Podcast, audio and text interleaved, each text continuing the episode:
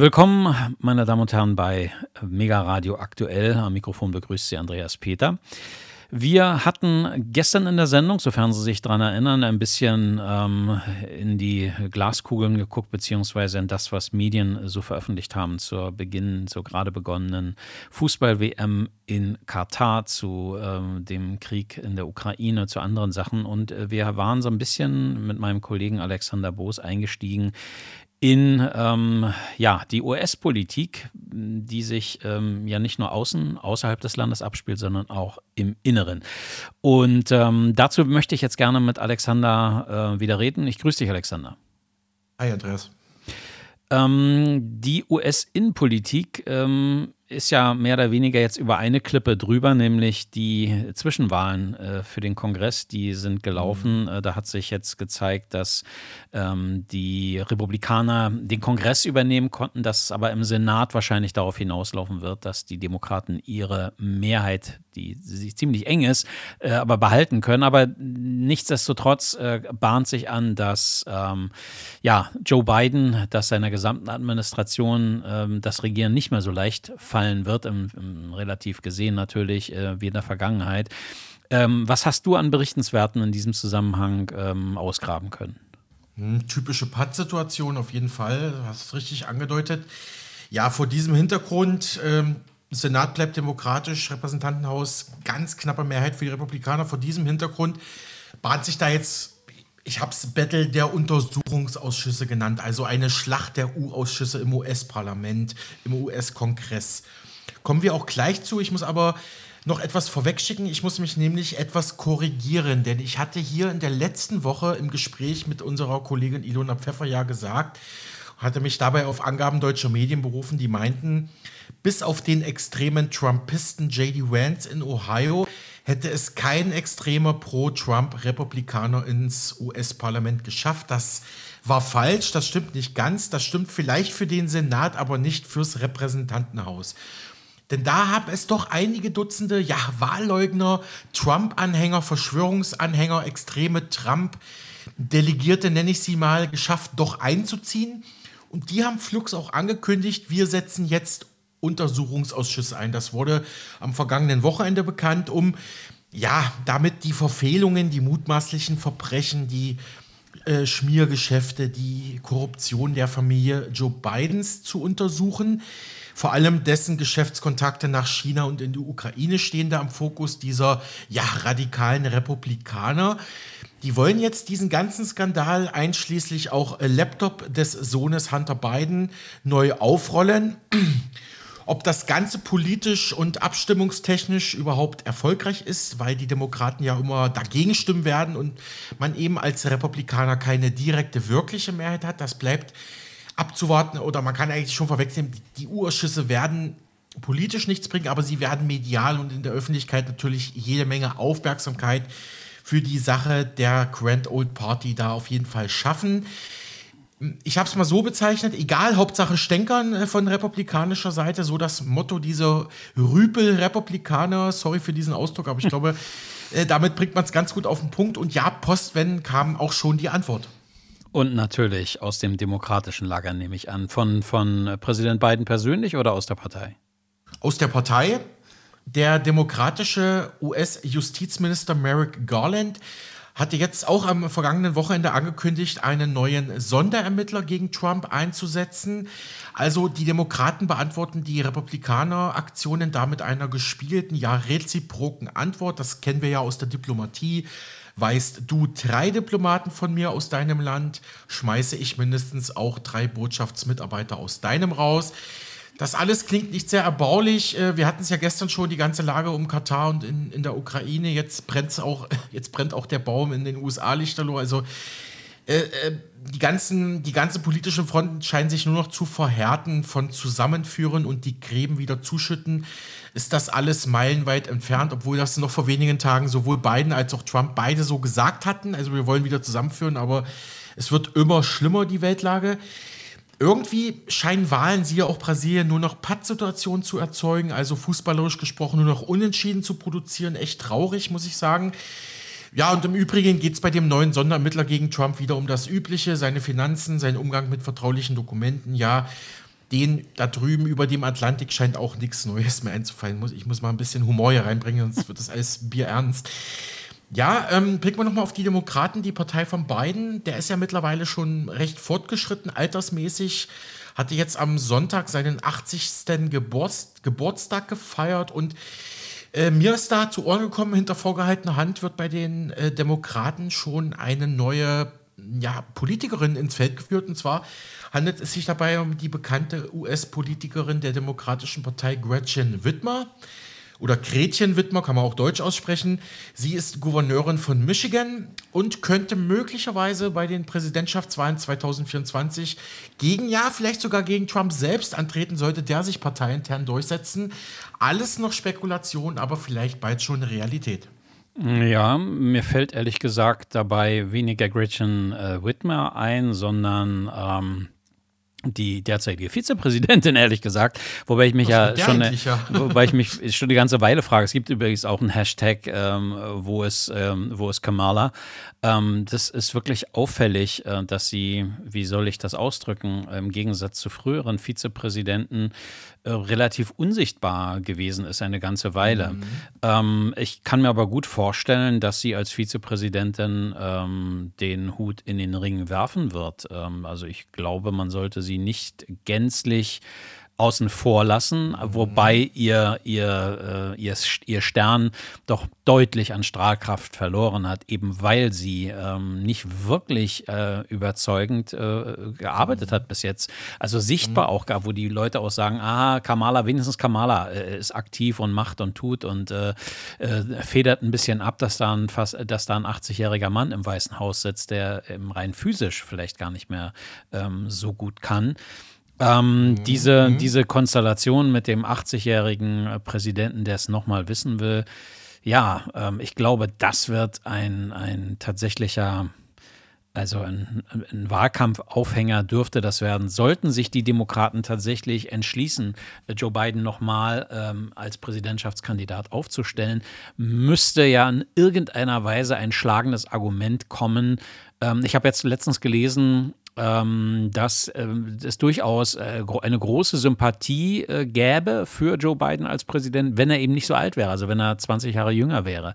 Mhm. Ähm, das ähm, finde ich ist etwas, was die Demokraten auf gar keinen Fall äh, außen vor lassen könnten. Nun äh, hat man ja schon, als Joe Biden gewählt wurde, gemutmaßt, dass es eigentlich darum geht, mhm. Kamala Harris äh, über, diesen, über diesen Weg ins Präsidialamt zu bekommen. Das heißt, zur ersten weiblichen Präsidentin der USA, so wie Gerald Ford äh, der Präsident wurde, ohne gewählt worden zu sein, weil er Richard Nixon beerbt hat, als der äh, abdankte.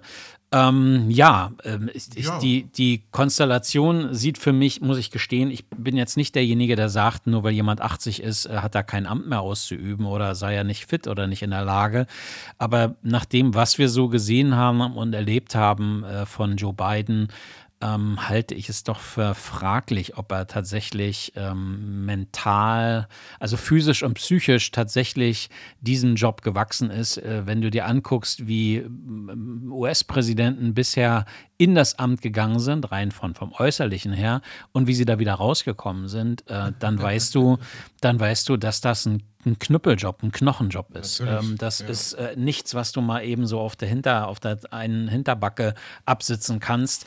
Wenn wir jetzt mal von, von, äh, von der orangenen Perücke, hätte ich beinahe gesagt, absehen, ähm, der, wie ich finde, ähm, deshalb äh, relativ gut aus dem, also gut aussehend in Anführungszeichen, äh, relativ unverändert aus seiner Präsidentschaft herauskam, weil er möglicherweise nicht sehr viel gemacht hat. Kann ja sein. Also wenn man so hört, was da, was da abging im Weißen Haus ähm, und äh, dass er jetzt äh, Möglichkeiten gesucht hat, äh, bloß keine Akten zu lesen oder sich eine Aufmerksamkeitsspanne halt äh, nicht sehr groß war. Lange Rede, kurzer Sinn. Ich kann mir äh, durchaus mhm. vorstellen, dass die Republikaner in ihrer Verzweiflung nochmal auf Joe Biden setzen, dann allerdings die Taktik fahren, mhm. dass da ein Vizepräsident oder ein Vizepräsident hin muss, der dann im Zweifel auch tatsächlich ähm, das äh, volle Vertrauen der, der Demokratischen Partei genießt. Ich bezweifle ehrlich gesagt, dass die Demokraten noch einmal über das linke Lager hinweggehen könnten. Das mhm. heißt also Bernie Sanders mhm. Lager, Elizabeth Warren, ähm, Octavio ja. Paz etc. Ähm, Fokotes. Mhm Ja, genau, Octavia Cortez. Ich habe einen falschen Namen genannt, entschuldige. Ähm, also ich glaube, ähm, dass die Demokraten an einem Punkt angelangt sind, in dem sie das nicht mehr einfach so wegschieben können oder erneut durch irgendwelche fingierten Kandidaturarien aushebeln können. Ähm, aber das ist in der Tat eine spannende, eine spannende Geschichte. Und ich glaube, viel hängt davon ab, wie Joe Biden sich jetzt noch ähm, präsentieren wird, also wie er auftreten wird. Ich glaube, der nächste leichte Stolpler oder mentale Aussetzer, dass er sich an irgendwas nicht erinnern kann, wird das Ganze äh, beerdigen, dieses Projekt. Lass mich noch mal zwei, drei Punkte dazu anführen. Äh, gut, dass du noch mal an Frau Kamala Harris erinnert hast. Die hätte ich auch schon fast vergessen. Also sie war ja diejenige, die auch im Wahlkampf äh, bei der Abwahl von Trump, bei der Wahl von Biden auch sehr präsent war, auch medial, auch sich immer wieder positioniert hatte. Hatte, sich auch, hatte auch äh, gesagt, ja, ich kümmere mich jetzt auch persönlich um die ganze Migrations- und Einwanderungsgeschichte, vor allem über Mexiko kommend. Und dann ungefähr gefühlt ein halbes Jahr nach, nach der Biden-Präsidentschaft war dann wirklich Stille. Ne? Darum auch der Hashtag äh, Where is Kamala? Wo ist sie? Sie ist auch jetzt im US-Wahlkampf aktuell gar nicht präsent gewesen. Ähm, sie war auch in meinem Interview mit dem USA-Experten Dr. Michael Kolkmann gar kein Thema. Und dabei heißt es doch immer, inoffiziell ist ja eigentlich der Vizepräsident der eigentliche Chef. Ne? Also, ja, das ist so wie, das, wie die Staatssekretäre in den Ministerien. Ne? Die machen die eigentlich, also die sind die eigentlichen Hausleiter. Der Minister ist der, der die politische Verantwortung quasi seinen Kopf hinhält und vor die Kameras tritt und äh, die Reden hält. Aber die eigentliche Arbeit, das Ministerium am Laufen halten ja die Staatssekretäre. Und wenn man es mal jetzt im übertragenen Sinne sieht, ist der Vizepräsident für sowas äh, zuständig. Das heißt, dass er umherreist, dass er die Fäden äh, schnürt beziehungsweise neu knüpft oder eben lockert oder kappt oder äh, den gesamten Apparat zusammenhält. Ja. Ähm, von daher äh, will ich nicht gänzlich unfair, ich glaube, ich habe mich da ein bisschen in Rage geredet, äh, will ich nicht gänzlich unfair bleiben. Wir wissen eben nicht so richtig, ähm, ob sie nicht im Hintergrund doch sehr aktiv, sehr fleißig äh, ihre Termine abgearbeitet äh, äh, ähm, hat. Nur es gibt mhm. eben im, im, Terminkalender des Weißen Hauses für Kamala Harris jetzt auch nicht solche Termine, wo ich gesagt hätte, mein Gott, den Terminkalender möchtest du auch nicht geschenkt haben. Das fand ich immer sehr merkwürdig, ähm, dass sie nicht mal im Ansatz versucht hat, äh, Joe Biden so ein bisschen, ähm, wie soll ich sagen, den Rücken äh, frei zu halten. Allerdings hätte das wahrscheinlich auch den Effekt gehabt, dass äh, viele gesagt hätten, na sieh an, jetzt muss sie doch den armen alten Mann stützen. Ich glaube, dass er das selbst schon nicht hm. gewollt hat, weil er halt ähm, immer noch amtsfähig äh, dastehen wollte, möglicherweise. Ich glaube, was Kamala Harris auf die Füße fiel, waren viele sehr unglückliche Aussagen, auch vor allem zur US-Migrationspolitik, wo ihr wirklich auch von New York Times und anderen attestiert wurde, sie habe keine Ahnung von dem Fach. Ähm, ich glaube, es war ja auch so, dass Joe Biden sie kurz nach äh, Wahl oder nach Ernennung äh, beauftragt, sozusagen delegierend beauftragt hat, du machst jetzt mal Migrationspolitik. Und dann wurde relativ schnell deutlich, sie hat da wirklich wenig Ahnung. Natürlich das rechte konservative Republikanerlager sagt, ja, seht ihr, das ist alles ideologisch getrieben bei denen, die, die, die besetzen die Pöstchen nur nach äh, ideologischer, einwandfreier Haltung. Aber ja, also das ist, also das ist wirklich mit die unsichtbarste unsichtbarste US-Vizepräsident-In, die wir eigentlich jemals in den USA hatten. Das ist sehr untypisch. Selbst ein Mike Pence unter Trump war ja da deutlich anders, hat auch hier und da mal eine Initiative gestartet. Aber jetzt haben wir so viel über die Demokraten geredet. Lass uns mal nochmal auf das Trump-Lager kommen. Da könnte ja der härteste Widersacher ein alter, eine alte Hassliebe von Trump, ein alter Parteifreund, Strick, Parteifeind werden, und zwar der Ron DeSantis aus Florida. Der hat ja mit so das beste Ergebnis regional äh, geholt für die mhm. Republikaner, ist ein Shootingstar, ist sehr jung, sehr dynamisch, charismatisch, hat diesen ewigen Swing State scheinbar in eine rote Bastion, eine Republikaner-Bastion verwandelt. Denkst du, dass der Ron DeSantis mit der ärgste Widersacher wirkt? Oder könnte noch jemand aus den Tiefen des Republikaner als auftauchen und dass wir da vielleicht sogar einen Dreikampf sehen? Siehst du noch jemanden bei Republikanern, der das machen könnte? Also nach meiner Beobachtung, so wie ich die Republikaner im Moment einschätze, äh, werden wir das gleiche erleben, was wir schon 2016 äh, erlebt haben, beziehungsweise okay. 2015. Das heißt, dass mhm. da eine ganze Reihe von Kandidatenwilligen plötzlich dasteht. Ich glaube, beim, bei, als Trump gewählt wurde, äh, war, hat er schließlich, ich glaube, 16 oder so an Kandidaten ausge, ausgebotet. Das war es. Casting, ne? Unglaublich. Ja. Ich kann mir vorstellen, dass das normal passiert, weil nach meiner Einschätzung ähm, ist nicht nur das Land gespalten, sondern auch noch die Republikaner gespalten. Und, ja, äh, und zwar nicht nur, in, nicht nur in mhm. zwei Lager, sondern in mehrere Lager. Und Trump ist davon nur ein Teil. Und äh, ich kann mir gut vorstellen, wenn er noch ein paar Probleme kriegt, rechtlicher Art, ähm, dann, dass, dass sie die Finger davon lassen werden. Aber du kannst, also die, der Zuspruch, das Lager, das Trump unterstützt, ist nach wie vor so groß, dass du als Parteiarbeiter, äh, als Parteifunktionär ohne Gefahr für dich selbst, für deine eigene Parteikarriere nicht einfach frontal gegen diesen Mann äh, agieren kannst, also jedenfalls mhm. innerhalb der, der Republikaner, glaube ich jedenfalls. Äh, also dazu müsste er, dazu ja. müsste er noch ein paar seiner, seiner berühmten Bonmots äh, von sich geben, beziehungsweise irgendwelche anderen Leichen aus dem Keller müssten anfangen, äh, zu, mit den Knochen zu klappern. Ähm, wie gesagt, ich kann, mir, ich kann mir gut vorstellen, dass die Republikaner begeistert sein werden, eine Alternative zu Trump zu bekommen. Mhm. Allerdings ist die Frage, ob es äh, die Begeisterung in der Parteiführung ist und die Basis das anders sieht. Das muss sich dann alles mhm. erst noch zeigen. Ja, das kann durchaus sein. Ich erinnere nur mal an dieser Stelle an unser Interview mit dem hallischen Politikwissenschaftler und USA-Experten Dr. Kolkmann, hatte ich ja vorhin schon erwähnt. Mhm. Den hatte ich nämlich genau dieselbe Frage gestellt. Wie sieht das jetzt aus? Äh, ist, ist die Republikanerpartei nur noch dieser Wahlverein von Trump, den er degradiert hat, oder ähm, emanzipiert man sich äh, von Trump? Und er meinte, ja. er hat eine gute Antwort gegeben. Er meinte, also es ist schon noch so, ohne Trump läuft eigentlich nichts, weil der hat in den letzten Jahren die Strukturen so auf sich, auf seine Person fixiert, dass es sehr, sehr, sehr schwer wird, da, ähm, da äh, rauszukommen. Aber ich denke auch, was du sagtest, sollte, sollte jetzt, sollten jetzt die juristischen Verstrickungen von Trump immer weiter überhand nehmen. Wir haben es gerade vorhin gehört. Neuer Sonderermittler wird gegen ihn eingesetzt, dann ist er auch wahrscheinlich politisch nicht mehr zu halten. Aber man muss, man muss es wirklich sagen, mh, also beide Parteien liegen schon so ein bisschen in Trümmern in den USA. Ne? Also mhm. bei den Republikanern wahrscheinlich ein bisschen mehr, weil man da eben so stark auf Donald Trump jetzt fixiert und äh, fokussiert und auch vielleicht auch per Handschelle an ihn festgekettet war.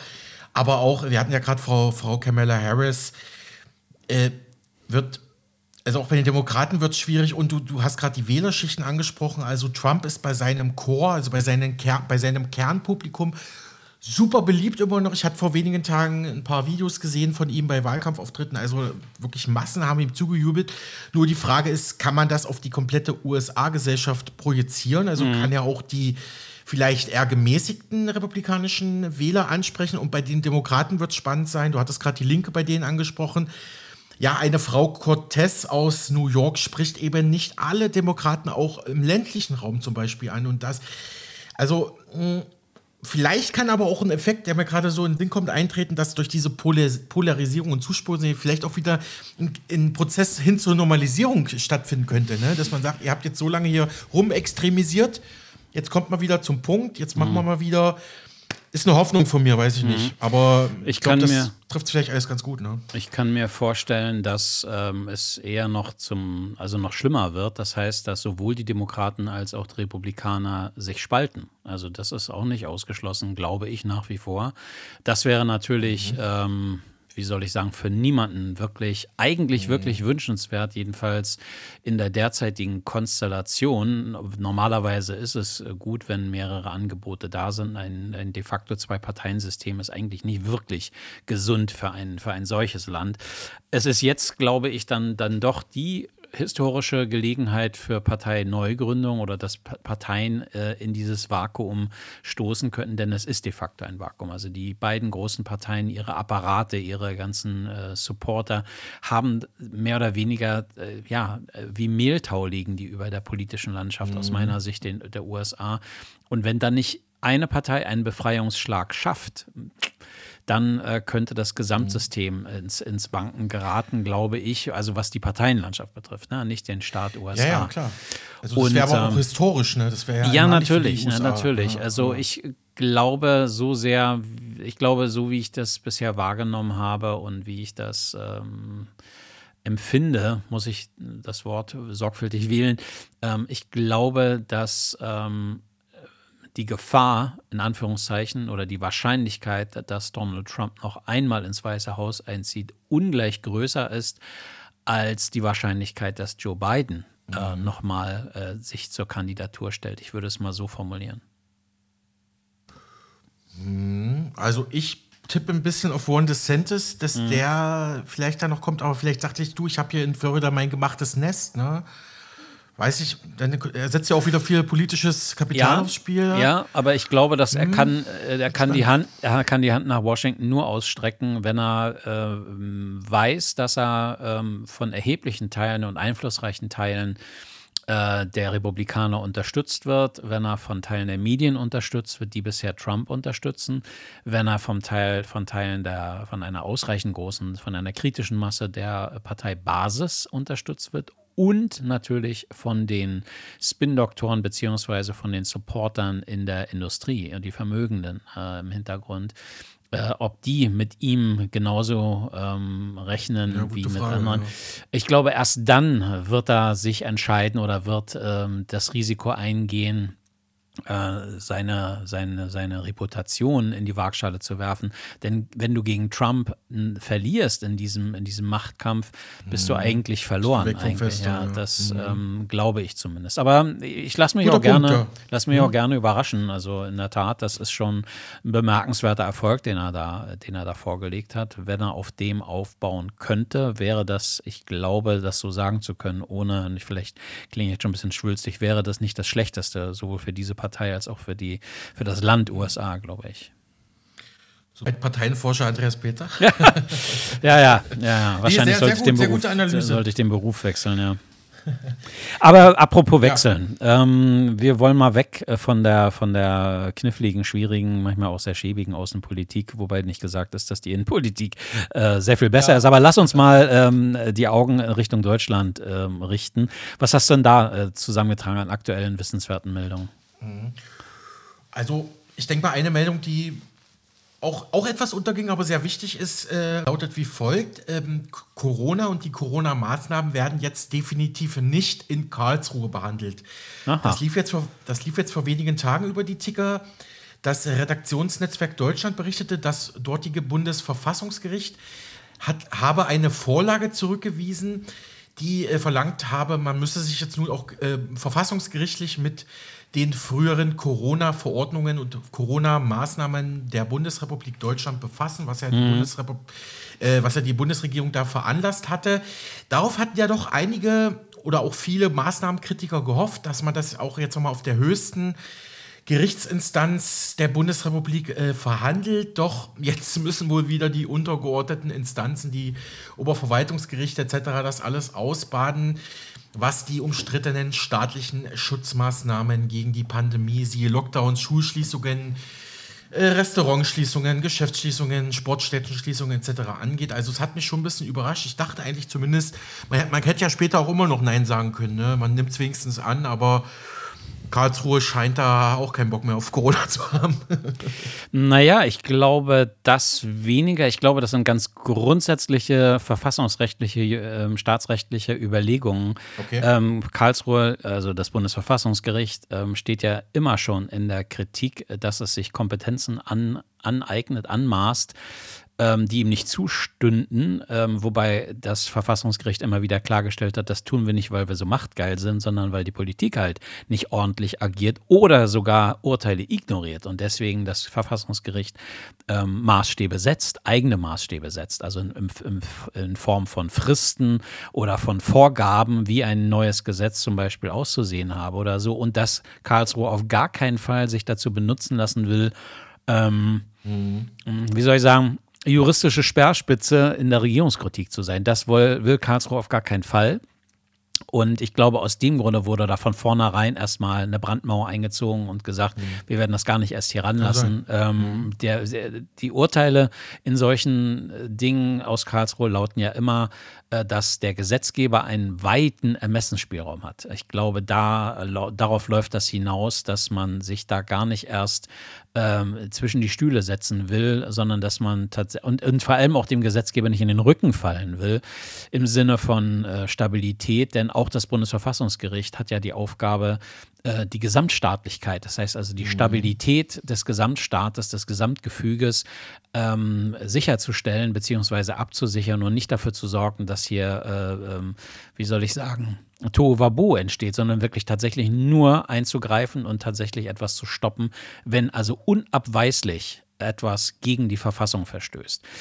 Und wenn die, es, du darfst dir das auch, glaube ich, nicht so vorstellen, dass nur die Richter entscheiden, sondern dass ja ein Apparat dahinter, an, an Gutachtern, an, an, an Juristen, die das auch nochmal abklopfen, die die Richter, die eigentlichen Richter auch nochmal beraten.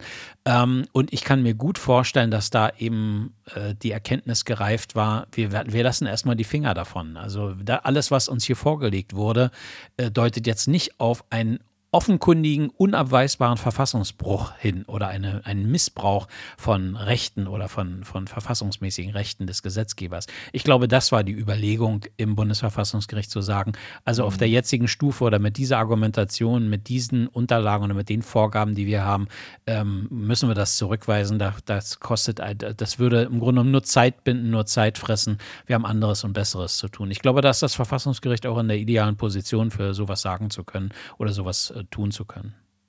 Apropos Karlsruhe und Bundesverfassungsgericht. Ich hatte ja die Tage mit dem Berliner Landespolitiker Marcel Luten zwei umfassende Interviews zu der Berliner Neuwahl, die jetzt nun gerichtlich feststeht, geführt. Ja. Und er sagte mir oder sagte uns, er behält sich auch weiterhin das Recht vor, die Schrift lege wohl schon bei seinen Anwälten, er behalte sich weiter das Recht vor, auch nach Karlsruhe zu ziehen und da auch nochmal im Hinblick auf die Berliner Neuwahl, ja, Einspruch zu einzulegen, ja. weil ähm, das Berliner Verfassungsgerichtshof-Urteil war ihm zufolge nicht klar in der Aussage, wie das nun mit den Landeswahllisten ist, wie das nun überhaupt mit den Kandidaten ist. Mhm. Ja, es wird zwar neu gewählt, aber wie genau das steht so nicht drin. Außerdem monierte er, dass äh, eigentlich jetzt Senat und Abgeordnetenhaus in Berlin zurücktreten müssten, weil die ja nicht ähm, offiziell und demokratisch legitim gewählt seien. Mhm.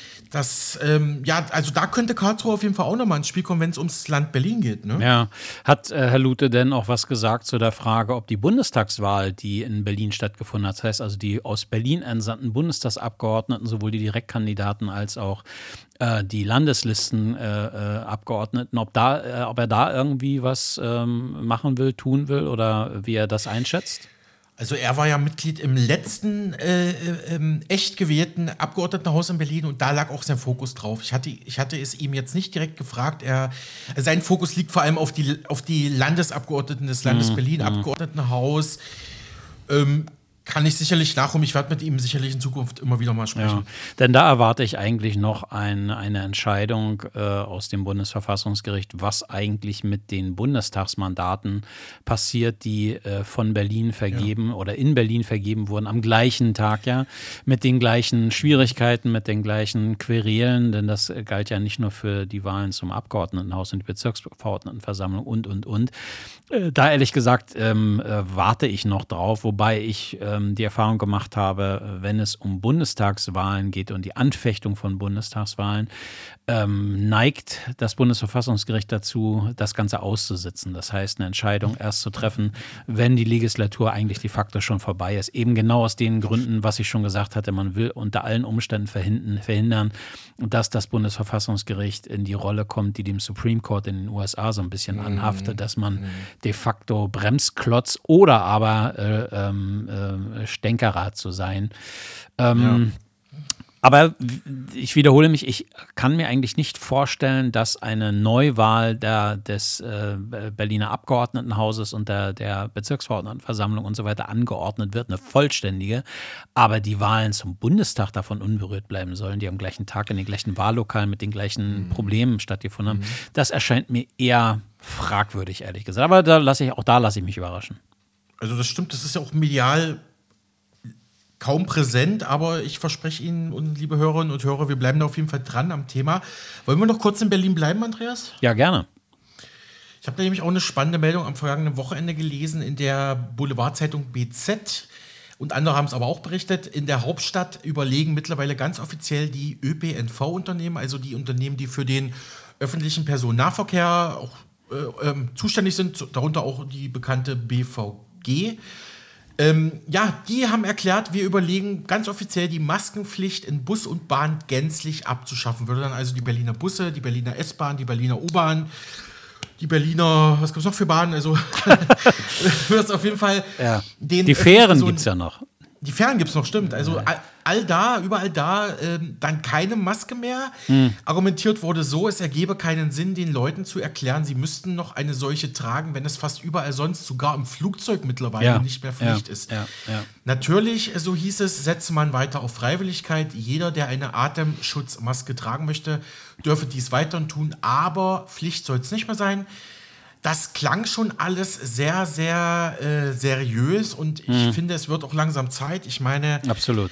von der epidemiologischen Diskussion mal ganz abgesehen, wie würdest du, weil ich, ich war im April in der Schweiz, da hat das noch, also ich sag mal ganz, also wir haben auch Hörer in der Schweiz, bitte sehen Sie mir das nach, aber das hat die Schweizer nie interessiert. Ja. Also meine, meine, meine Bekannte da, die ist Deutsche, hat gesagt, setz die Maske ab, Junge, du bist ja, du bist ja nicht in Deutschland, das interessiert ja keinen. Ich komme gerade Ja. Mhm. frisch aus Skandinavien zurück äh, oder bin gerade frisch aus Skandinavien zurück und ähm, äh, da ist es ähm, also ich, ich, ich war äh, wie soll ich sagen, ich war einigermaßen schockiert, als ich äh, in, in der Bahn hier in Berlin dann wieder saß, äh, nachdem ich zurückkam, äh, nachdem ich das die ganze Zeit dort erlebt hatte, dass, das, äh, dass da alle äh, völlig entspannt äh, damit umgehen. Wer eine Maske tragen will, trägt eine Maske und da guckt auch keiner drauf oder zeigt mit dem Finger oder lästert und umgekehrt, die Maskenträger fangen nicht an, die anderen zu belehren oder irgendwie anzukreischen oder so wie unverantwortlich. Also, dass man da total entspannt mit umgeht, ähm, das äh, kannte ich von Schweden ja sowieso. Ähm, ähm, die haben ja sowieso einen ganz eigenen Weg da äh, gewählt. Äh, wie gesagt, ich war einigermaßen schockiert, als ich angeblafft wurde in der Bahn, warum ich meine Maske nicht, nicht aufsetze hier in Berlin. Äh, ich hatte das, also ich war, es war so ein Fleisch. du warst in dem Video. Du Ja, warst es in dem war, Video. es, war so, es war so in Fleisch und Blut schon äh, ganz schnell übergegangen, dass ich das eben nicht brauche. Ähm, ähm, und ja, also ich finde es auch unlogisch. Also die Gesamtargumentation mit der Maske ist für mich unlogisch und ähm, ich glaube, man wird da äh, sich keinen Zacken aus der Krone brechen, wenn man eingesteht, äh, dass das nicht mehr notwendig ist. Ich erinnere hiermit nur an die Aussagen von Herrn Drosten zu Beginn der Pandemie, der, in, der im RBB gesagt hatte, mit, mit der Maske hält man das nicht auf. Die Daten dazu sind sehr, sehr schlecht. Ja, Also ja. das hat er offiziell gesagt. Und Wege später verkündete er äh, auf der Bundespressekonferenz, äh, wir müssen jetzt alle Masken tragen. Ja, Ich meine, ähm, ich meine, äh, seien wir, seien wir fair und ehrlich mal wieder. Ähm, die, die Erkenntnis ist ja gewachsen, dass die Atemwegserkrankungen doch signifikant nach unten gegangen äh, waren durch die Ja. Maskenpflicht. Das muss also schon irgendwie Nutzen gehabt haben. Aber das, was uns ständig erklärt wurde, dass das also diesen Nutzen hat, um, um äh, Covid, äh, die Ausbreitung von Covid zu verhindern, das ist ja nun klar er erkennbar äh, nicht der Fall. Und vor allem, wenn man auch Erfahrungswerte in anderen Staaten hat, wo es also in dem Sinne nicht die signifikante Rolle spielt, um einen derartigen Eingriff in die, ja, in das Wohlbefinden auch der Menschen äh, zu, zu rechtfertigen. Ähm, ich glaube, das, da bricht man sich keinen Zacken aus der Krone, wenn man sagt, lassen wir es lassen wir's bleiben. Wir, haben, äh, wir sind bis jetzt so weit gekommen, hören wir auf, diesen, diesen Firlefanz äh, miteinander äh, zu spielen und vor allem auch immer unglaubwürdiger zu werden. Ne? Und nicht nur die Masken. Gut, ich erinnere mich gerade, ich hatte vor ein paar Wochen einen Amtstermin ähm, hier in Berlin. Da kam ich mit einer Berliner Bürgerin ins Gespräch und die sagte, weil da war auch FFP2-Maskenpflicht sogar, ich habe mir so Ja. extra noch eine FFP2-Maske da mitgenommen. Und die, die sagte, naja, wir haben jetzt Millionen davon bestellt, die müssen wir jetzt irgendwie verbraten. Ne? Also, also der Staat hat so viel bestellt und jetzt müssen wir die irgendwie Du, wenn ich in die, wenn ich in die Drogerien gehe und diese Berge von, äh, von Masken, allerdings gab es das in, in Skandinavien auch, dass da also Masken in jeder Form, Größe, Farbe, äh, fehlte bloß noch, dass die sprechen oder irgendwie einen, Geru- einen Geschmack haben oder sowas und du dass die aufessen kannst oder keine Ahnung. Also das ist ja hier auch, wenn du hier in der, in der Drogerie bist, denkst du ja auch, mein Gott, das ist eigentlich ein Maskenladen oder so. Ich, ich, wurde, ich wurde in der Apotheke gefragt, äh, als ich mir die F, ich glaube, war das für den Termin? Ich glaube ja, als ich mir in der äh, Apotheke die FFP2 gekauft hatte, wurde ich gefragt, äh, Farbe weiß, rot oder grün? Ich habe dann grüne genommen. Das, das, das, Es gab ja, das habe ich in, in Kopenhagen gesehen, da war, waren, ähm, waren Masken, also auch mit, mit Bildern drauf ohne Ende, mit, mit äh, äh, irgendwelchen Ninjas und äh, Manga-Figuren und weiß der Teufel und mit, mit äh, funny äh, Gesichtern drauf und so. Also es gab alles Mögliche. Ähm, ja gut, man kann da natürlich auch eine, eine, noch eine Mode, eine Mode draus kreieren. Und ich will immer nur wieder daran erinnern, in Asien versteht unsere Debatte hier sowieso keiner. Also in Seoul ja. oder in Tokio äh, ja. wird, wird, wird, seit Jahren wie selbstverständlich mit einer, mit einer Mundschutzmaske äh, sich bewegt. Äh, die verstehen unsere Bedenken überhaupt nicht. Also es ist alles immer eine Frage der, der, der, des, des Standpunktes, der Erfahrung, denke ich mal. Aber ich kann mich nur wiederholen. Ich denke, wir haben jetzt die Erfahrung gemacht, dass die Masken jetzt nicht wirklich die große, ähm, die große Erfüllung sind äh, und dass man das im Moment, also beim jetzigen Stand, durchaus weglassen könnte. Aber ich bin da nicht der, der Maßstab. Es sind ja nicht nur die Masken, jetzt hat ja selbst Bundesgesundheitsminister Karl Lauterbach zugeben müssen, selbst die Schließungen, die groß, also die großflächigen Schließungen der Kindergärten und Schulen waren Fehler, weil epidemiologisch haben wir herausgefunden, Kinder waren nicht die Treiber und das wussten ja, also jetzt bei allem Respekt, Leute wie wir schon vor zwei Jahren. Mhm. Also das, da gab es mhm. genug Untersuchungen, mhm. genug auch ausländische äh, Virenexperten, Virologen, Epidemiologen, die es gesagt haben. Jetzt kommt ein Herr Lauterbach und hat das auch erkannt. Also man merkt schon dieses ganze Corona-Narrativ, um mal mit ja. einem Herrn Hofbauer zu sprechen, das bröckelt an allen Ecken ja. und Enden. Ja. Ich persönlich finde es gut, muss ich sagen. Klar, ich positioniere mich hiermit, aber ich will auch jetzt die Krankheit äh, SARS-CoV-2 und Covid nicht runterreden. Das ist, das ist schon eine gefährliche Sache. Ich kenne auch im privaten Umfeld äh, Menschen, die daran verstorben, also über Ecken kenne ich auch welche, die daran ja. verstorben sind. Aber ja. ich glaube, es ist gut, dass wir jetzt auch ähm, so ein bisschen aller Schweden jetzt auch einen Schlusspunkt setzen, weil wir werden damit leben müssen. Das sagt ja mittlerweile selbst die WHO. Das mhm. mutiert weiter mhm. und wird zu einem grippalen, saisonalen äh, Infekt, glaube ich. Mhm dein Wort in Gottes Gehörgang, dass das so ist. Aber es deutet ja vieles darauf hin. Was hast du noch so im Köcher, Alex? Ähm, ich, ich hoffe.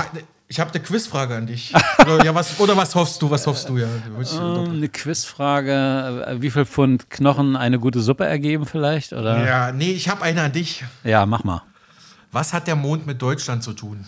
Ach du liebe Güte, der geht hier 100 Jahre später unter oder, oder wie war das? Nee, das war die, war die Welt. Äh. erzähl, erzähl, erzähl. Ich verrate es dir, der bekannte deutsche Astronaut Alexander Gerst möchte eigentlich, ein Jugendtraum, ein Kindheitstraum von ihm, er möchte eigentlich mal zum Mond, zu unserem nächsten Himmelskörper fliegen. Und die Bildzeitung hat dazu jüngst berichtet, dieser Traum ist jetzt zum Greifen nahe. Der 46-jährige Weltraumflieger, Weltraumastronaut Gerst könnte als erster Deutscher und somit sogar als erster Europäer einen Fuß auf den Mond setzen. Also da in die Tradition eines Neil Armstrong gehen. Die schwarz-rot-goldene Fahne, so das Springerblatt auf dem Erdtrabanten. Ja, ist das nicht sensationell, ja? ich stelle mir das oh, gerade vor. Ja, ja, es ist echt schon absurdes dann wieder, ne? Aber gut, ähm, aber ausgerechnet ein anderer Deutscher, und zwar der, der grüne Wirtschaftsminister Robert Habeck, in der Bundesregierung, der könnte den Plan noch scheitern lassen. Na, welche ähm, Überraschung. Äh, zum Hintergrund mal, ähm, die US-Raumfahrtagentur NASA will mit dem sogenannten Artemis-Programm ab 2025, also kann man sagen fast in zweieinhalb Jahren, wieder Menschen zum Mond schicken. Das wäre nach mehr als 50 Jahren eine Sensation. Ähm, Wissenschaft, so die Bild, Wissenschaft und Forschung sind auf diese Mission angewiesen. Denn ohne die Mondlandungen wären technische Innovationen undenkbar. Ich glaube, Oh Gott, ein Freund hat mir das mal gesagt. Ich glaube, irgendwas Zahnpasta, nee, was Zahnpasta oder irgendwas, was wir alltäglich nutzen, wurde im Weltraum erfunden. Ich weiß auch nicht mehr was, kann man bestimmt googeln. Und die NASA denkt schon weiter an den Der Mars. Also Raketenantrieb. den nutze ich immer. Den nutze ich genau. immer. genau. Nee, ähm, und zwar, die, diese Mondmissionen wären eigentlich nur die Generalprobe für die äh, später stattfindenden Mars-Missionen. Mhm um den Mitflugplatz äh, für Astronaut Gerst oder Astronaut Matthias Maurer wär, wäre wohl sein, ähm, sein Backup. Also um diesen Mitflugplatz für einen deutschen Astronauten zu bekommen, müsste sich die Bundesrepublik weiter an diesen Kosten der NASA-Artemis-Missionen beteiligen.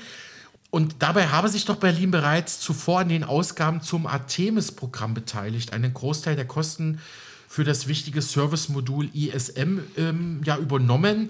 Mhm. Doch nun knausere Habeck, er aus seinem Ministerium hieß es, für einen deutschen Astronauten auf dem Mond wären erhebliche zusätzliche Finanzmittel erforderlich. Ja, Moment, wir haben noch gerade erst 100 Milliarden für die Bundeswehr bereitgestellt. Also ja, jetzt, den drucken wir es einfach. Das, jetzt kommst du jetzt, wieder mit deinen Argumenten. Das ja. ist Stammtischparole gerade, mhm. das ist mir auch klar. Aber ähm, lass mich mal weitermachen, bitte. Ähm, das hat natürlich jetzt, äh, klar, äh, Habeck Regierungsmitglied, hat natürlich jetzt auch in der Opposition in der CDU für reichlich äh, ja, Widerspruch gesorgt. Da warnte ein CDU-Politiker, wenn wir nicht zum Mond fliegen, werden uns Nationen wie China technisch überholen. Deshalb solle sich Deutschland unbedingt an diesem Artemis-Programm beteiligen, weil eine Landung von Astronaut Gerst auf dem Mond auch zur Inspiration für junge Menschen werden könnte. Also die CDU sorgt sich da um die Jungen unserer Gesellschaft. Das wäre die beste Werbemaßnahme für technische Berufe, die man sich vorstellen könnte. Und genau diese Berufe, also Technik, Naturwissenschaft, die sogenannten MINT-Fächer, ne, genau diese Berufe brauchen wir dringend in unserem Land. Auch der relativ bekannte CDUler Christian von Stetten warnte vor einem historischen Fehler, den Habeck da begehen würde. Deutschland war in den letzten Jahren der größte Finanzierer der europäischen Raumfahrt und könnte diese herausragende Position, sagte von Stetten, jetzt verlieren, warnte gleichzeitig, als viertstärkste Wirtschaftsnation der Welt dürfen wir den deutschen Einfluss auf die kommende Mondmission nicht verlieren. Also auch, äh, ja, auch wow. äh, de deutscher Patriotismus jetzt im Weltall. Dabei forderte von Stetten den Bundeskanzler Olaf Scholz, von der SPD wohlgemerkt, auf, Minister Habeck am Regierungstisch doch noch umzustimmen und sagte, Scholz müsse nun ein Mondmachtwort sprechen. Oh Gott. La, Lelu und jetzt Andreas wieder du. oh Gott, reim dich oder ich fress dich, fällt mir dazu nur ein. Nee, im Ernst, ja, mir fällt dazu. Leid, ja. ja. ich weiß, du bist, du bist ganz unschuldig. Ähm, mir fällt äh, spontan äh, zu dem Thema ähm, ein, ich habe jetzt, ähm, ich glaube, gestern ein Interview mit Thomas zur Buchen äh, gelesen. Das ist der Wissenschaftsdirektor der NASA. Der ist eigentlich Schweizer und äh, der hat sich, der geht jetzt, äh, glaube ich, also der verlässt die NASA. Und äh, der hat so ein bisschen aus dem Nähkästchen geplaudert über das, was, was wichtig und notwendig ist. Und viele deiner Argumente, die du da äh, genannt hast, die tauchen auch bei ihm oder in diesem Interview mit der Neuen Zürcher Zeitung auf oder dass er eben gesagt hat, es geht eben auch um, um so etwas wie ein Signal senden, eine, eine Inspiration, ein ähm, das, äh, das Wollen, das, die Menschheit ähm, muss das eben tun. Oder die Menschheit, wenn die Menschheit an, aufhört, neugierig zu sein, aufhört, ähm, ähm, zu neuen Ufern aufzubrechen, Dinge zu sich zu trauen, selbst wenn man dabei scheitert, aber aus dem Scheitern kann man ja auch lernen. Also der klang ziemlich optimistisch und er erwähnte das eben auch, dass der Mond ähm, gar nicht mal so sehr das Ziel aller Wünsche ist. Er hatte das eher mhm. sogar äh, ökonomisch im Sinn. Das heißt also, dass der Mond aus Erdesicht oder aus dem sich aus der Sicht der NASA, äh, die sich ja doch inzwischen, ich nehme an, auch aus, aus, aus, Geld, äh, äh, ähm, aus Geldgründen mit vielen privaten Investoren zusammentut, mit großen Konzernen zusammentut. Und da geht es vor allem, er sagt es wortwörtlich, es gehe um die ökonomische Nutzung des Mondes. Ähm, mhm. Ähm, was immer man da, man da runterholen wolle oder will, oder ob man die Schwerelosigkeit. Ja, Rohstoffe, klar. Ähm, ja. Möglicherweise, ich weiß bloß nicht, welche Rohstoffe da auf dem Mond äh, so unglaublich äh, toll da sind. Aber ich habe eben mal gelernt, dass der Mond äh, so etwas sein soll, irgendwie das Sprungbrett zum Mars. A, dass es ähm, äh, kostengünstiger ist, von dort zu starten, weil du halt die Erdanziehungskraft nicht hast, die du überwinden musst. Das heißt, du kannst viel größere Raketen bauen, äh, brauchst, äh, kannst viel mehr Treibstoff damit rein, rein wuchten, weil du eben die Schwerkraft nicht überwinden musst. Ähm, der, auch logistisch ist es äh, günstiger, eine mhm. Umlaufbahn oder eine, mhm. eine Position äh, zu, äh, zu haben, um den Mars zu erreichen und, und, und. Äh, abgesehen eben davon tatsächlich, dass die Menschheit voranschreiten muss. Und möglicherweise äh, braucht die Menschheit das, dass sie äh, die Erde irgendwann verlassen muss, um sich auszubreiten oder aber neue, äh, eine, eine, neue Erde zu suchen, weil wir die alte halt kaputt gemacht haben oder die irgendwann von irgendwas getroffen wird. Das ist ja bis, mhm. bislang immer, nicht, immer noch nicht auszuschließen.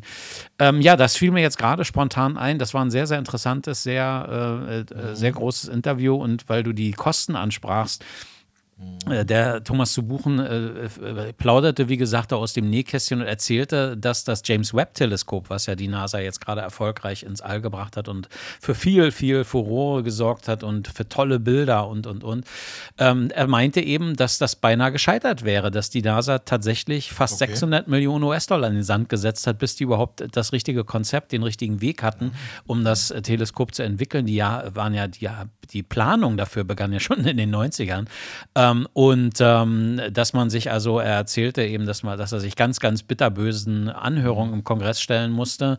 Ähm, mhm. Es geht ja da um Steuergelder. Ne? Und ja. Ähm, möglicherweise ist das auch ein Grund, warum man mehr auf private Gelder setzt. Ähm, die müssen sich eben nicht vom Kongress rechtfertigen.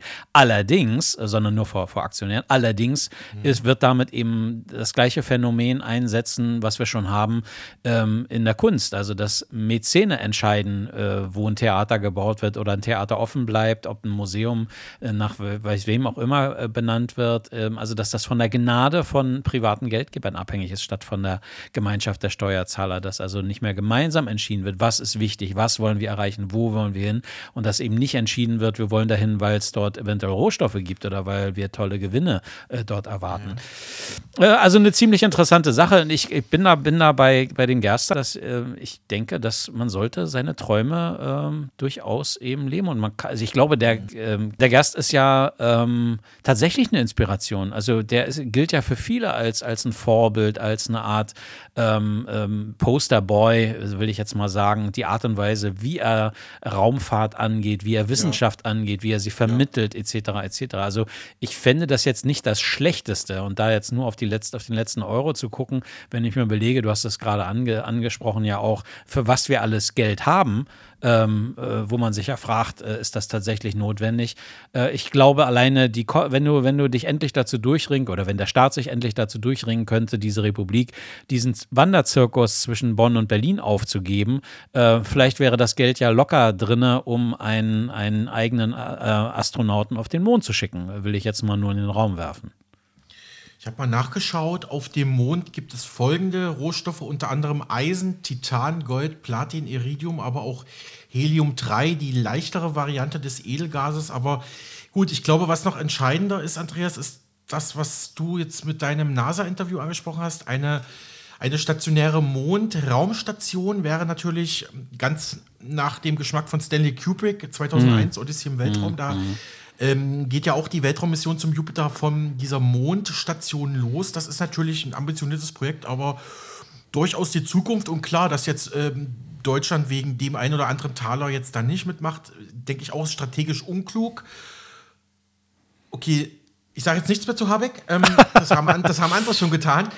Äh. Ähm, Aber es ist, wir, wir ja. wollen ja auch wieder fair sein oder ich Natürlich, bin mal wieder. Advocatus Diaboli. Es ist eine Aufgabe, da, neben dem Finanzminister das Geld ein bisschen zusammenzuhalten, beziehungsweise äh, Maßstäbe anzulegen, ja. beziehungsweise mhm. zu sagen, hör zu, das ist viel, viel wichtiger oder das ist viel, viel, viel, viel dringender, als einen, einen Deutschen auf den Mond zu schicken. Will ich ihm jetzt mal äh, klar, anrechnen. Wir haben Krise, klar, wir haben eine Krisenlage, da denkt sich auch der Herr Habeck, klar, äh, muss, muss das jetzt unbedingt sein? Ja, Politik ist halt immer eine Abwägungssache ne, zwischen verschiedenen äh, Interessen. Auf jeden Fall finde ich es gut, ähm, immer wieder mit dir ins, Welt, ins Weltall zu fliegen, ja. Andreas. Ich habe mich gefreut, mit dir wieder zu reden. Wir äh, sollten es ja wiederholen, würde ich sagen. Wir haben ja noch äh, ein paar Tage Zeit die Woche. Ähm, ich freue mich jedenfalls schon auf weitere Gespräche. Bedanke mich äh, für das heutige, für, das, ähm, für die vielen kleinen äh, Informationserhellungen, sage ich mal so. Ähm, das war mein Kollege Alexander Boos. Vielen Dank, Alexander. Immer wieder gern, Andreas. Sie hören Mega Radio aktuell. Heute greift die deutsche Fußballnationalmannschaft der Männer mit einem Spiel gegen das Team aus Japan in das Turniergeschehen der Fußballweltmeisterschaft in Katar ein. Und auch wenn aus westlicher Sicht mehr politische als sportliche Aspekte den Grad der Beachtung für das Großereignis in dem Emirat ausmachen, für die Mannschaft haben durchaus auch und vor allem rein sportliche Fragen Vorrang. Bundestrainer Hansi Flick muss beispielsweise auf einen Spieler wie Leroy Sané verzichten. Es ist bitter, dass wir auf Leroy verzichten müssen, weil Leroy ist einfach ein Unterschiedsspieler. Leroy kann, kann ein Spiel alleine drehen mit seiner Qualität, die er hat. Und von daher ist es einfach für uns schade, aber trotzdem besteht Hoffnung, dass er dann vielleicht am Sonntag spielen kann. Und daran arbeiten wir alle, daran arbeitet das ganze Team. Und das sind die Dinge, die wir jetzt tun können für ihn und äh, dass wir ihn bald wieder bei uns zur Verfügung stehen haben.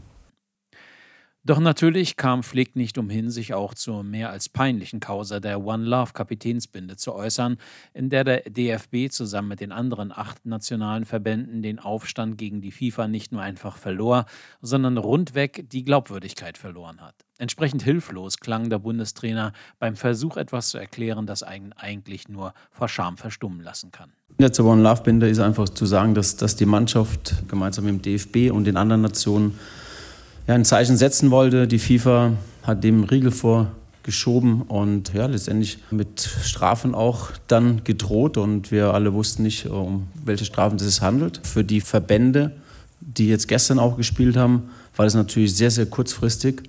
Und äh, ich glaube, wenn man eine Aktion gemeinsam macht, dann sollte man auch gemeinsam zu den Entscheidungen stehen. Und es bringt jetzt nichts, wenn ich jetzt irgendwas noch machen würde. Äh, ich glaube auch, die Mannschaft ist, was das betrifft, natürlich auch sehr, sehr unzufrieden, geschockt, dass sowas überhaupt nicht machbar ist, weil es einfach ein Zeichen ist, auch für das, für Menschenrechte, für, für Vielfalt. Und das sind auch die Werte, die wir als Mannschaft letztendlich vertreten, auch leben. Neben Hansi Flick saß der deutsche Fußball-Superstar Josua Kimmich auf dem Podium im WM-Medienzentrum und es war ihm anzumerken, dass er genervt war, für etwas gerade stehen zu sollen, an dem er aus seiner Sicht keine Verantwortung trägt.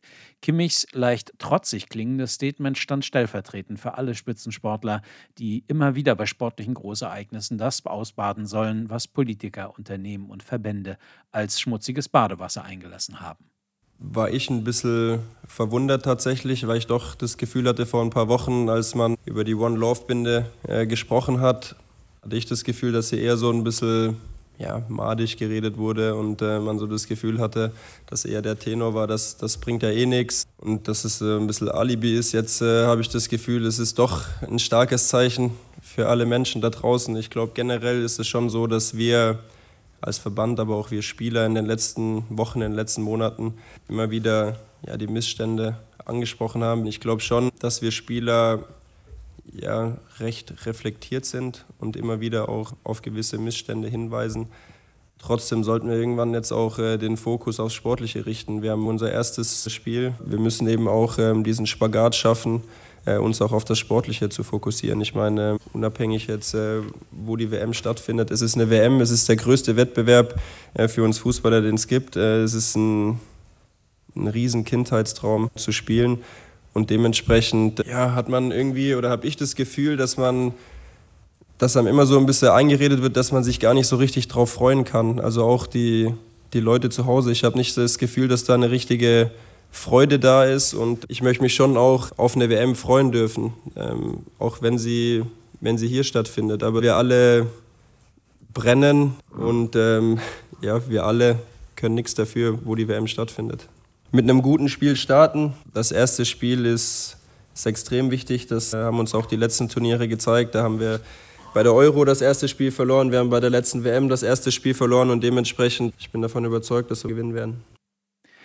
Wie janusköpfig die Frage einer einfachen Binde bei dieser WM gehandhabt wird, verdeutlicht das wahrscheinlich eher spontane Experiment, das der 23-jährige Kölner Sportstudent Bengt veranstaltete und von dem er einem Korrespondenten der deutschen Presseagentur dpa berichtete. Ich war beim Spiel Senegal gegen die Niederlande und habe eine Regenbogenbinde mit ins Stadion genommen, Schweißbänder und eine, eine Armbinde, hatte am Eingang bei der Sicherheitskontrolle die beiden Sachen auch gezeigt und mir wurde gesagt, ist okay, kannst du mitnehmen ins Stadion. Und Mitte der zweiten Halbzeit wurde ich dann von vier Polizisten von meinem Platz eskortiert, stand dann in den Katakomben, dort umsingelt von 10 bis 15 Polizisten, die äh, mich gebeten haben, beziehungsweise nicht gebeten, sondern die mich aufgefordert haben, die Binde abzunehmen. Und äh, genau, mir quasi vermittelt haben, beziehungsweise sie haben es auch so gesagt, entweder wir nehmen jetzt deine Binde mit und dein Schweißband oder wir nehmen dich mit und dann habe ich es natürlich abgegeben. Die nach Katar gereisten deutschen Fans schwanken vor dem ersten Spiel der Mannschaft zwischen verhaltener sportlicher Vorfreude und sich Gedanken machen wegen der politischen Implikationen dieser WM. Ich glaube, das höchste der Gefühle wird ein Halbfinaleinzug sein. Der ist durchaus möglich, aber mit ein bisschen Glück. Also ich gehe schon davon aus, dass wir durch die Gruppe durchkommen. Äh, Im Achtelfinale muss es ein bisschen Glück sein, weil ich glaube, Belgien könnte warten. Ja, wenn wir da Glück haben, kommen wir durch bis ins Viertelfinale und äh, alles darüber hinaus ist Bonus. Ja, wir werden Weltmeister, ganz klar, sonst werde ich ja nicht hier. Ich will mal bei einem WM-Finale im Stadion sein und ich bin nur im Stadion, wenn Deutschland dabei ist. Und deswegen sage ich jetzt schon mal zu der Elf und zum Herrn Flick, bitte, bitte kommt ins Finale. Egal wie, kommt ins Finale. Ich will da unbedingt hin. Aber wenn man so den Spielplan anschaut, vielleicht das Viertelfinale gegen Brasilien, ob das nochmal so eine leichte Nummer wird wie, vor, wie 2014, das weiß ich nicht. Aber ich bin guter Dinge und ich hoffe, dass wir wirklich ins Finale kommen. Deutschland ist eine Turniermannschaft. Die hat schon bis auf wenige Ausnahmen immer bewiesen, dass man bis ins Viertel, ins Halbfinale einzählen kann und wenn es ist, dann auch das Finale gewinnen. Ja. Und deswegen sind wir ja da, um die deutsche Mannschaft zu unterstützen. Und die Erwartungen sind wirklich sehr hoch. Auch riesige Vorfreude. Wir hatten gestern unser allererstes Spiel der WM äh, und äh, die Stimmung ist gut. Es werden immer mehr Fans. Äh, wir sind ja schon drei Tage vor der WM angereist und man merkt jetzt, die äh, Fan-Villages werden immer voller, es kommen mehr internationale Fans an, was vorher ja nicht so war. Äh, die äh, Vorfreude steigt auf jeden Fall. 3 zu 1 für Deutschland. Ja, wir in Bayern sagen, die hauen wir weg. Obwohl, da spielt, glaube ich, ein Gladbacher mit. Der Japaner, der spielt da mit. Der ist zwar verletzt gewesen, ich weiß nicht, ob der morgen spielt, also auf den sollte der Flick schon aufpassen. Das ist ein guter. Also die Japaner werden schon entschießen. Weil hinten bei uns 3-1. Hm, ah, schwierig, aber so ein, so ein 2-1-Tipp oder äh, ich gehe mal davon aus, der Manuel Neuer lässt keinen rein, ja, dann wird es ein 2-0. Aber ein Tor musst du immer rechnen. Aber so 2-3-1, das müsste doch für das Auftaktspiel unserer Mannschaft äh, möglich sein. Es wird, glaube ich, ein enges Spiel. Gerade jetzt auch Sané fällt natürlich aus. Die linke Seite muss irgendwie anders besetzt werden. Mal gucken, ob Musiala das kann. Der ist bei Bayern ja eher im Zentrum am Spielen. Da muss man dann schauen, wie das kompensiert wird. Aber ich tippe auf einen knappen Sieg. Ich glaube, dass es auf jeden Fall ein C-Spiel wird. Und ähm, ich bin gespannt, ob es wirklich ein Sieg wird. Ich bin mir ja nicht so sicher wie mein Freund. Ich sage, es wird ein 1-1. Ich finde es sehr traurig, dass es erst erlaubt wird und dann verboten wird, äh, sodass man im Prinzip erst sagt, so ja doch, dürft ihr, haben wir nichts gegen und dann ein paar Tage vorher gesagt wird, nee, machen wir doch nicht, äh, wir ziehen dann doch wieder den Schwanz ein und ähm, machen nichts draus und äh, geben nach. Es ist schade. Ja, ist schwierig, weil natürlich irgendwie Restriktionen äh, dann äh, gestellt werden und äh, gerade die Kapitäne sind natürlich ein, Teil, ein wichtiger Teil der Mannschaft. Und wenn die schon vor dem Spiel mit Gelb verwarnt werden, äh, wenn das Spiel noch nicht mehr losgegangen ist, äh, muss man mit angezogener Handbremse als Kapitän schon spielen. Und äh, gut, Deutschland mit Neuer als Kapitän ist da natürlich an, an zweiter Torwartposition mit Testegen oder Trapp sehr gut aufgestellt. Aber gucken wir mal nach Frankreich, äh, wenn ein Benzema, gut, der fällt jetzt eh aus, aber wenn ein Mbappé ausfällt, wenn Lori ausfallen würde äh, oder ein Modric ausfallen würde, ähm, die haben nicht so die Kompensation. Von daher verstehe ich dann schon die Verbände, die da ein bisschen einknicken. Ich bin enttäuscht. Ich finde, Kevin Prince Boateng hat das gestern ganz gut gesagt, dass ähm, wenn man sowas ankündigt, und das haben sie ja nun mal, dann muss man das auch durchziehen. Also ich finde es schwach jetzt äh, so eine große Ansage zu machen und dann einfach nichts durchzuziehen. Ich würde sagen, das muss man lernen. Ich habe das mittlerweile gelernt, weil die großen Ereignisse sind da ständig in China, Russland oder Katar. Und ähm, ja, das muss man, da muss man sich dran gewöhnen, da muss man sich trotzdem auf das Sportliche freuen. Und mit diesen Worten deutscher Fußballfans bei der WM in Katar übergeben wir den Staffelstab für ein paar Minuten an die Kollegen von den Nachrichten und melden uns dann wieder hier bei Mega Radio aktuell.